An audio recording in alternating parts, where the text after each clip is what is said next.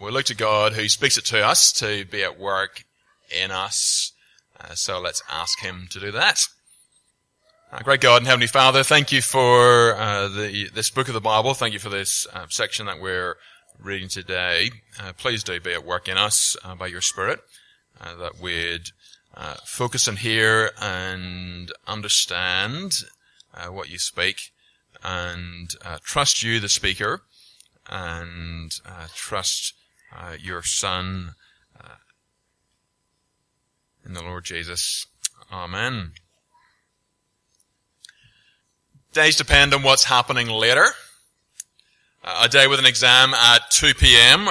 means you'll spend some of it preparing and you'll make sure you got a plan to arrive on time for the exam. Uh, a day with a party in the evening, uh, that will uh, mean a different type of preparation and a different desire to make sure you arrive in time. Uh, days depend on what's happening later. But it's not just the day the thing happens. There are days of preparation for exams. There are days of anticipation for parties. Some exams, uh, people work years preparing for them. Months, maybe years, uh, preparing for wedding parties. Days depend on what's happening later. Peter's been talking about what's happening later. Maybe not later today, but later. It's not just information, it's life-changing revelation of what will be. If you hear and understand and trust the words God speaks, it will give you direction as you wake up each morning. Throughout this letter, Peter insists God has spoken. Uh, God spoke creation, and it was so. God spoke flood, and it was so. God spoke through the Old Testament prophets. He said he would send his beloved son to rule over all. Uh, he said his uh, well-pleasing servant would be pierced and crushed for us, and it was so.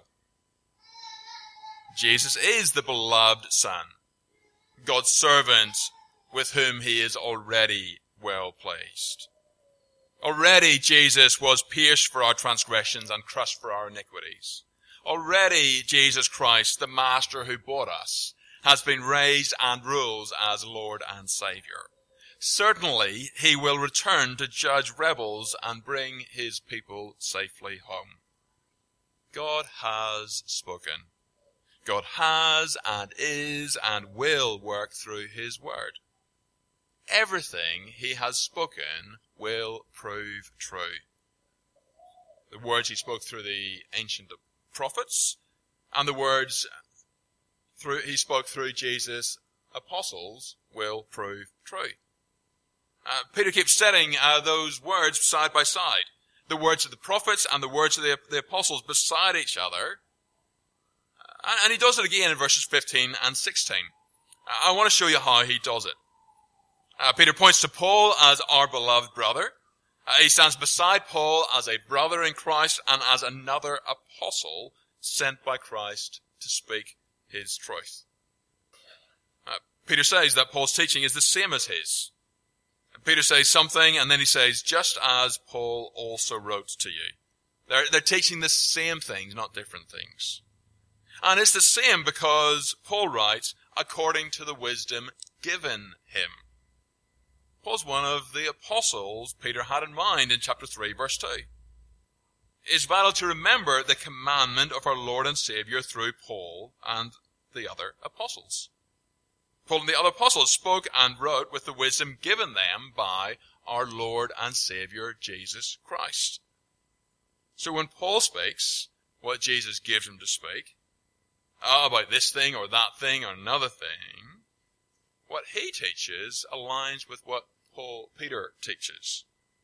They agree because, like the prophets before them, they speak from God as they are carried along by the Holy Spirit. Peter, Peter clearly thinks that's what's going on because he keeps putting prophetic and apostolic words side by side as the same authority. Uh, so look at how he does it in verse 16. He includes Paul's writings among the other scriptures. There are scriptures, and Paul's writings are part of those scriptures.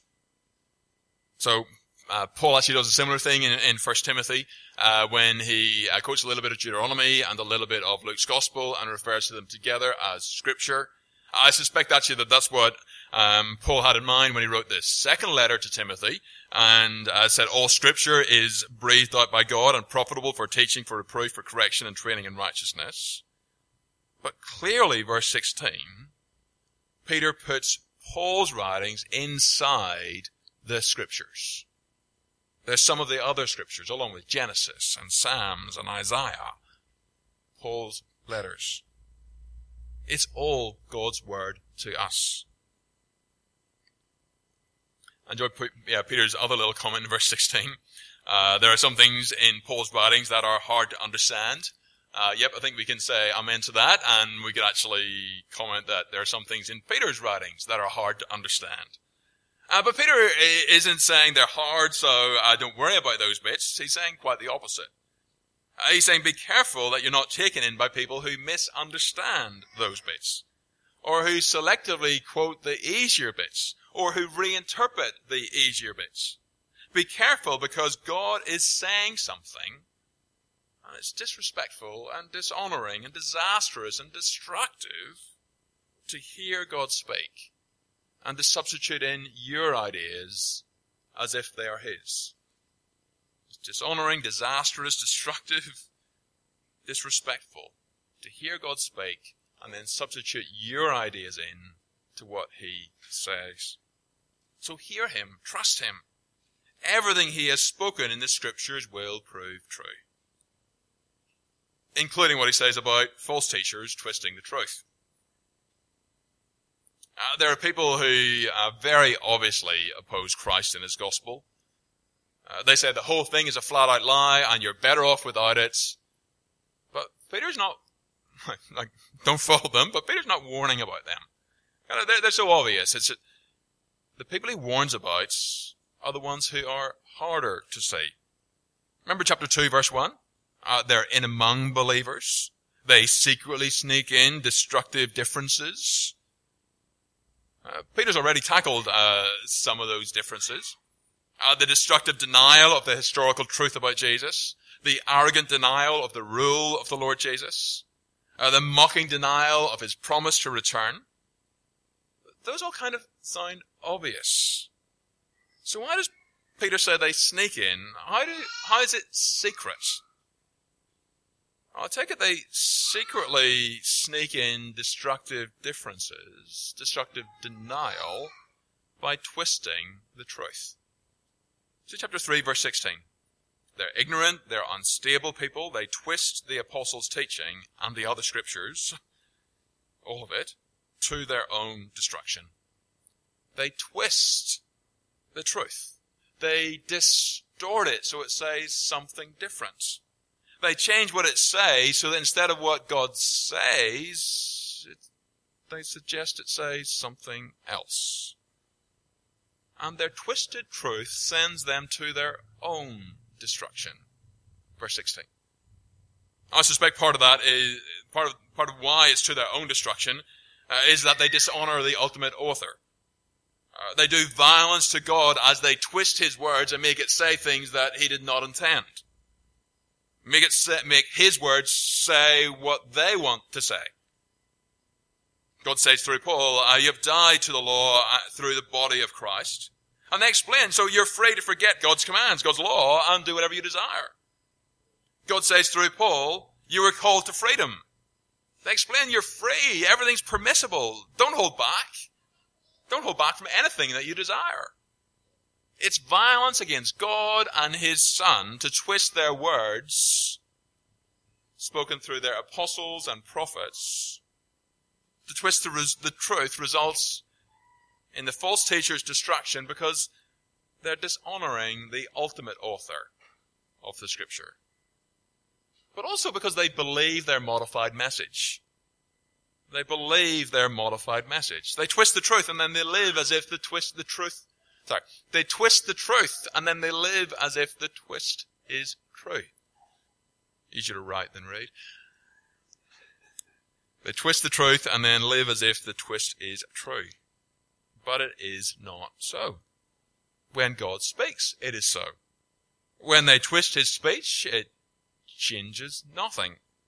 Reality is unaffected by their misinterpretation. All that's changed or maintained is the way they say it. They don't see reality and, but if something's changed, it's that they're even more sure that the thing they see is reality, though it is not. They're more sure that their error is accurate. Imagine a group of explorers out in the wilds. Uh, they come, uh, they come to a fork in the path that they've been following. It's a narrow path. It's a difficult path. It's hard and steep at times. And they see no time, no sign of that changing. But now they see another path. It's a wide and easy path. It looks like it would be a pleasure to walk, and the explorers would like to think that that path goes somewhere wonderful. That narrow path, it's, it's so hard. They're already imagining how difficult it will be to continue on the, on the narrow way. They'd like to think that there's no good reason to continue on the narrow path. But there are signs along the path. They say the narrow path leads to joy and life, and the wide and easy path leads to destruction and death. This narrow path to joy and life, the wide to destruction and death. But the explorers, they're, they're focused on the next little bit of the path. They can only see the short stretch in front of them. Hard here, easy there. So they squint until they can barely see the signs and they interpret them. Wide, easy, narrow, hard. And they happily walk the wide path with confidence in their heads and hearts that it leads to joy and life. But their squints and their words and their thinking about where that path leads have changed nothing. They believe their modified message and they follow it to their own destruction. Twisting the truth of the Old and New Testament scriptures results in destruction. Because false teachers dishonor the ultimate author, and because they and those who follow them believe their modified message, while reality remains unaffected. That's why Peter keeps warning. God has told you what to expect. Expect people who teach, but what they teach is false. People who mock God's promise as if He has never come through on His word. People who twist the truth and then live as if the twist is true. Verse 17, people whose lives are lawless because they've picked beliefs to fit their desires and they're enslaved to those desires. Expect them, but don't follow them. Don't believe what they teach. Don't be shaken by their mocking. Don't be redirected by their truth twisting. Don't be enticed by their invitation. Their interpretation has not changed reality. Neither their thoughts nor their words define reality. God's word does. When we listen to Him, we actually see what really is. When we listen to him, we see reality. We see what is, we see what has been, we see what will be. And the focus at the end of chapter 3 is on what will be, on judgment and salvation that will come. Verse 10 described the heavens dissolved, the earth and the works uh, done on it, uh, exposed to judgment. Verse 13, the new heavens and the new earth in which righteousness dwells. Verse 10 calls it the day of the Lord. Verse 13, the day of God. Verse 18, the day of eternity. The long expected, the long delayed day when a renewed and eternal reality begins. When rebellious angels and, and people will receive the reward for what they did. Every thought, motive, desire, action, intent will be exposed. When perfectly proportioned judgment will fall. Perfect, but dreadful. And on that same day, Christ's people will not be judged or condemned. We will not be judged and condemned because he bought us. He was pierced for our transgressions and crushed for our iniquities. Christ's people will receive a rich welcome into his eternal kingdom, where there is no more sin, where there is only righteousness. The wonderful renewed reality where there is no more crying or dying, no more pain or shame, no more sin. Who's spared that judgment? Who's welcomed in? Who are Christ's people? Well, Peter's been talking about that all the way through from the first verse when he talks about precious faith. People of faith. Which is to say, people who hear what God says, who understand what God says, and who trust what God says about salvation in His Son. That trust has everyday implications, which we've been seeing uh, in 2 Peter. It's a practical trust in the Lord Jesus, uh, the Lord and Savior Jesus Christ as Master who bought you. It's a practical trust in the risen Lord who uh, gave his life to buy you out from under sin and death and judgment.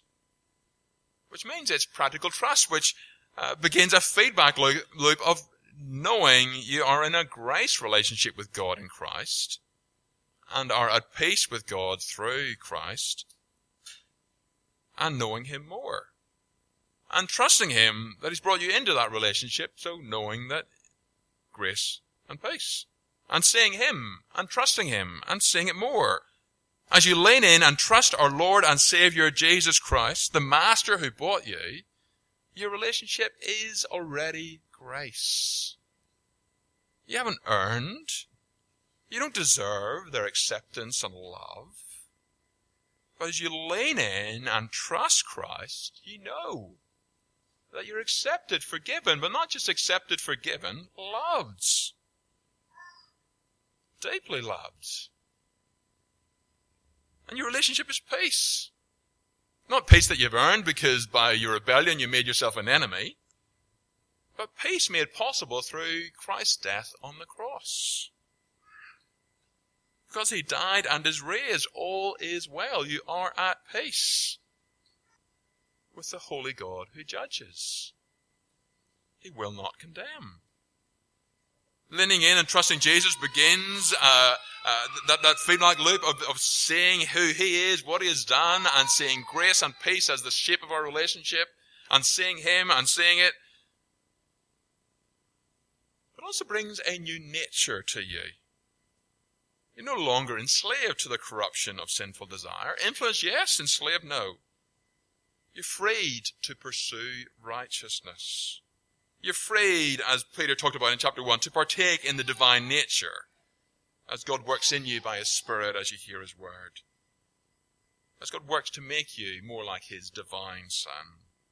You're afraid to make every effort, as we just prayed, to make every effort to be marked more and more by faith-formed virtue and knowledge and self-control and steadfastness and godliness, brotherly affection and love. And that effort is faith. It's faith because it is the effort of hearing and understanding and trusting God who speaks.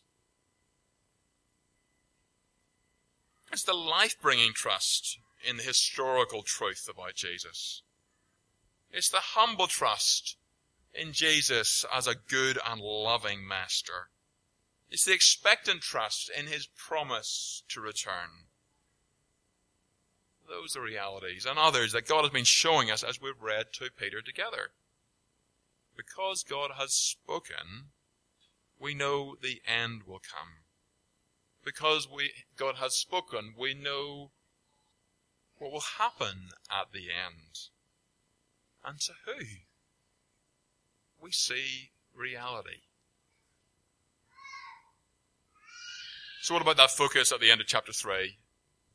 Uh, why does God show it to us?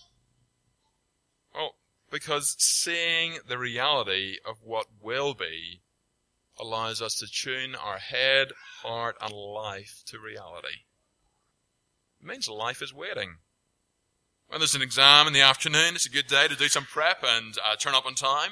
When there's a party in the evening, it's a good day to do the other sort of prep and uh, turn up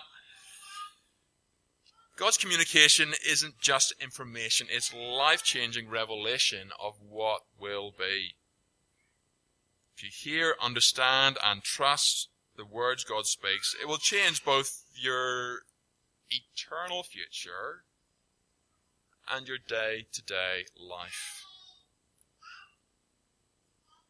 John Chapman was uh, an Australian evangelist. Uh, he died nearly 10 years ago. Um, already in the 70s, uh, 20 odd years ago, uh, he, I was in some preaching classes he did at the Bible College where I studied. Um, I think it was there that I heard him say this. I heard it say it somewhere along the way. Um, the sort of thoughts that would enter his mind as he woke up in the morning. Bear in mind he's in his 70s. Um, he's feeling the effects of the age. So he'd wake up and he'd think, oh, it's morning. I didn't die in the night. Jesus didn't return. So it must be a good day for evangelism. He lived it. He, he, he saw the end, the reason for the delay, and it shaped his life. As an evangelist, as a man marked by godliness and holiness, a concern for Christ's church, Peter's aiming to get us to live through the lens. To live through the lens of seeing that Jesus will return and we know what will happen when he returns. Meanwhile, today, and however many more days are left, when you, anytime you wake up and you notice you didn't die in the night and Jesus hasn't come back while you slept, it's a good day to live in tune with reality. Don't worry if you're sleeping, Jesus will wake you. Um, say so. Um, and you know, you wake up, didn't die in the night, Jesus hasn't returned. It's a good day to live in tune with reality.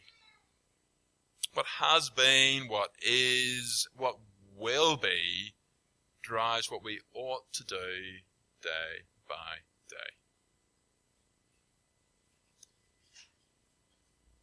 There are a few places um, in this last chapter where Peter says, do this, or implies, do this. So a bunch of statements going to come up. I'm just going to speak briefly to each one. Uh, just it's the because this is reality, live this. Just showing you those connections that Peter is drawing. See, because we know judgment will come, today is a good day to turn to Christ. That's the primary ver- focus in verses 8 to 10. Uh, he's saying, don't mistake God's slowness or, or slowness or lateness uh, with keeping His promise to, re- to send Jesus to judge. Don't mistake His slowness or His lateness as forgetfulness. He is very aware of the trail of dishonor and damage your life leaves. His slowness or lateness is patience. If you haven't yet gone all in with Jesus, his slowness is your opportunity to turn to Christ and trust the risen Lord who gave his life, who gave his life to buy you out from under sin and death and judgments. Because we know judgment will come, today is a good day to turn to Christ and be forgiven. Then also, uh, because we know false teachers will be judged, today is a good day to be careful not to follow them. Uh, we've been through verse 17 already, so I won't linger. Uh, but don't lose sight of what Peter says. There are interpretations of God's Word, the Bible, which misinterpret it to the point that those who follow those beliefs will not be saved, will be judged. So be careful not to follow what they believe. Be careful not to follow their lives of lawlessness. Because we know false teachers will be judged, today's a good day. Any day you wake up is a good day to be careful not to follow them.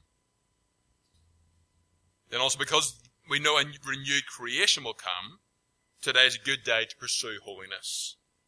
Verse 11 says, Since all these things are thus to be dissolved, what sort of people ought we to be in lives of holiness and godliness? Verse 13, Uh, according to his promise, we are waiting for a new heavens and a new earth in which righteousness dwells. Therefore, beloved, since you are waiting for these, be diligent to be found by him without spot or blemish and at peace. Be diligent. Make every effort. Drag as much of that righteousness and holiness and godliness uh, that, that will be true of you in the end into life while you wait. Peter began his letter with the importance of making every effort towards personal transformation into the image of J- King Jesus. Lawless teachers, they deny and they say there's no need, just uh, live your desires. But the Master who bought us calls us to the goodness of participating in His nature. The goodness of showing more and more of the same holiness and godliness and righteousness that marked Him. By faith. By practical trust. We trust Him that our sinful desires are false guides that He is our good and loving guide. Because we know renewed creation will come, today and any day you wake up is a good day to pursue holiness. Because Jesus will save those who trust Him in the end, today is a good day to grow in grace and knowledge of Christ. Uh, this is really the other side, verse 18, of being enticed by false teachers. But I mention it separately because Peter has made such an emphasis on the importance of being steadfast, becoming stable. And that stability which comes from knowing and trusting what God speaks about His Son. And trusting the Son about whom God speaks. Uh, Peter prayed for that multiplying uh, grace and peace near the beginning of the letter. Uh, here he says, grow in grace grow your knowledge, your awareness, your confidence, your conviction of God's love for you in Christ. Be deliberate about seeing more clearly that you are really and truly loved by God who gave his Son for you. And grow in it by growing in your knowledge of Christ. Yes, again, growing in terms of knowing about him. What God speaks about him is true also growing in your relationship with Him as you see who He is and what He's done and what He is doing, what He will do, and lean in and trust Him to do it. Because Jesus will save those who trust Him to the end. Today and any other day you wake up is a good day to grow in grace and knowledge. The day will come. The day will come when we see Him face to face Meanwhile, we wait. And because we know why we wait, because we know why the end has not yet come, today, today is a good day to call others to trust and go on trusting. Uh, Peter talked about hastening the day in verse 12, about hurrying it up, about aiming to get, uh, to bring uh, the day of Jesus' return back sooner uh, in verse 15, he says, Count the patience of the Lord, the delay of the time before Jesus returns. Count the patience of the Lord as salvation. In both, he's talking about understanding that what these days are for. He's talking about understanding what these days are for and getting in step with the reason for the slowness or lateness of Christ's return. He delays for salvation. Peter isn't saying he delays so that you can repent of a few more sins, so that you can become a little more right, a little bit more righteous and holy. That's not what makes you saved or not saved. That's how you live because you are saved. He delays in order to bring more people to initial repentance. He delays in order to bring more men, women, and children out from under sin and death and judgment and into the kingdom of the Son whom he loves. So they get to live with the freedom of forgiveness. So they get to live with the confident expectation that they too will be part um, of Christ's eternal kingdom where righteousness dwells. Because we know why the end hasn't yet come, today is a good day to call others to trust in Jesus. We see those realities and we see where they drive because God has spoken. When reality shapes our days while we wait, uh, our lives point to the glory that Peter glimpsed in, in his few short years with Jesus. Uh, when Jesus returns and brings all his people safely home, our heads and hearts and lives will finally and fully be tuned to reality. And our eternal days with the Master who bought us will declare his glory. Peter says, To our Lord and Saviour Jesus Christ be glory now and to the day of eternity. Amen. Let's pray. Father, we thank you that you speak so that we can see what is and what will be. Father, we thank you that you warn so that we see the danger of drifting. Father, we thank you that seeing reality, uh, we see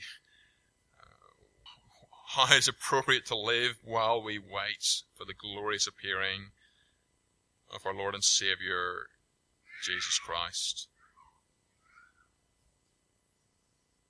Father, please, as we uh, keep reading and rereading and remembering your word, please open our eyes to see these realities. And please help us uh, to wake up and see ourselves in your great plan. That we live as those who know that judgment will come that false teachers will be judged, who are careful to avoid following those who teach falsehood. As those who know there's a renewed creation where righteousness and holiness dwells and that that will be wonderful and so we pursue godliness and holiness in obedience to our master who bought us.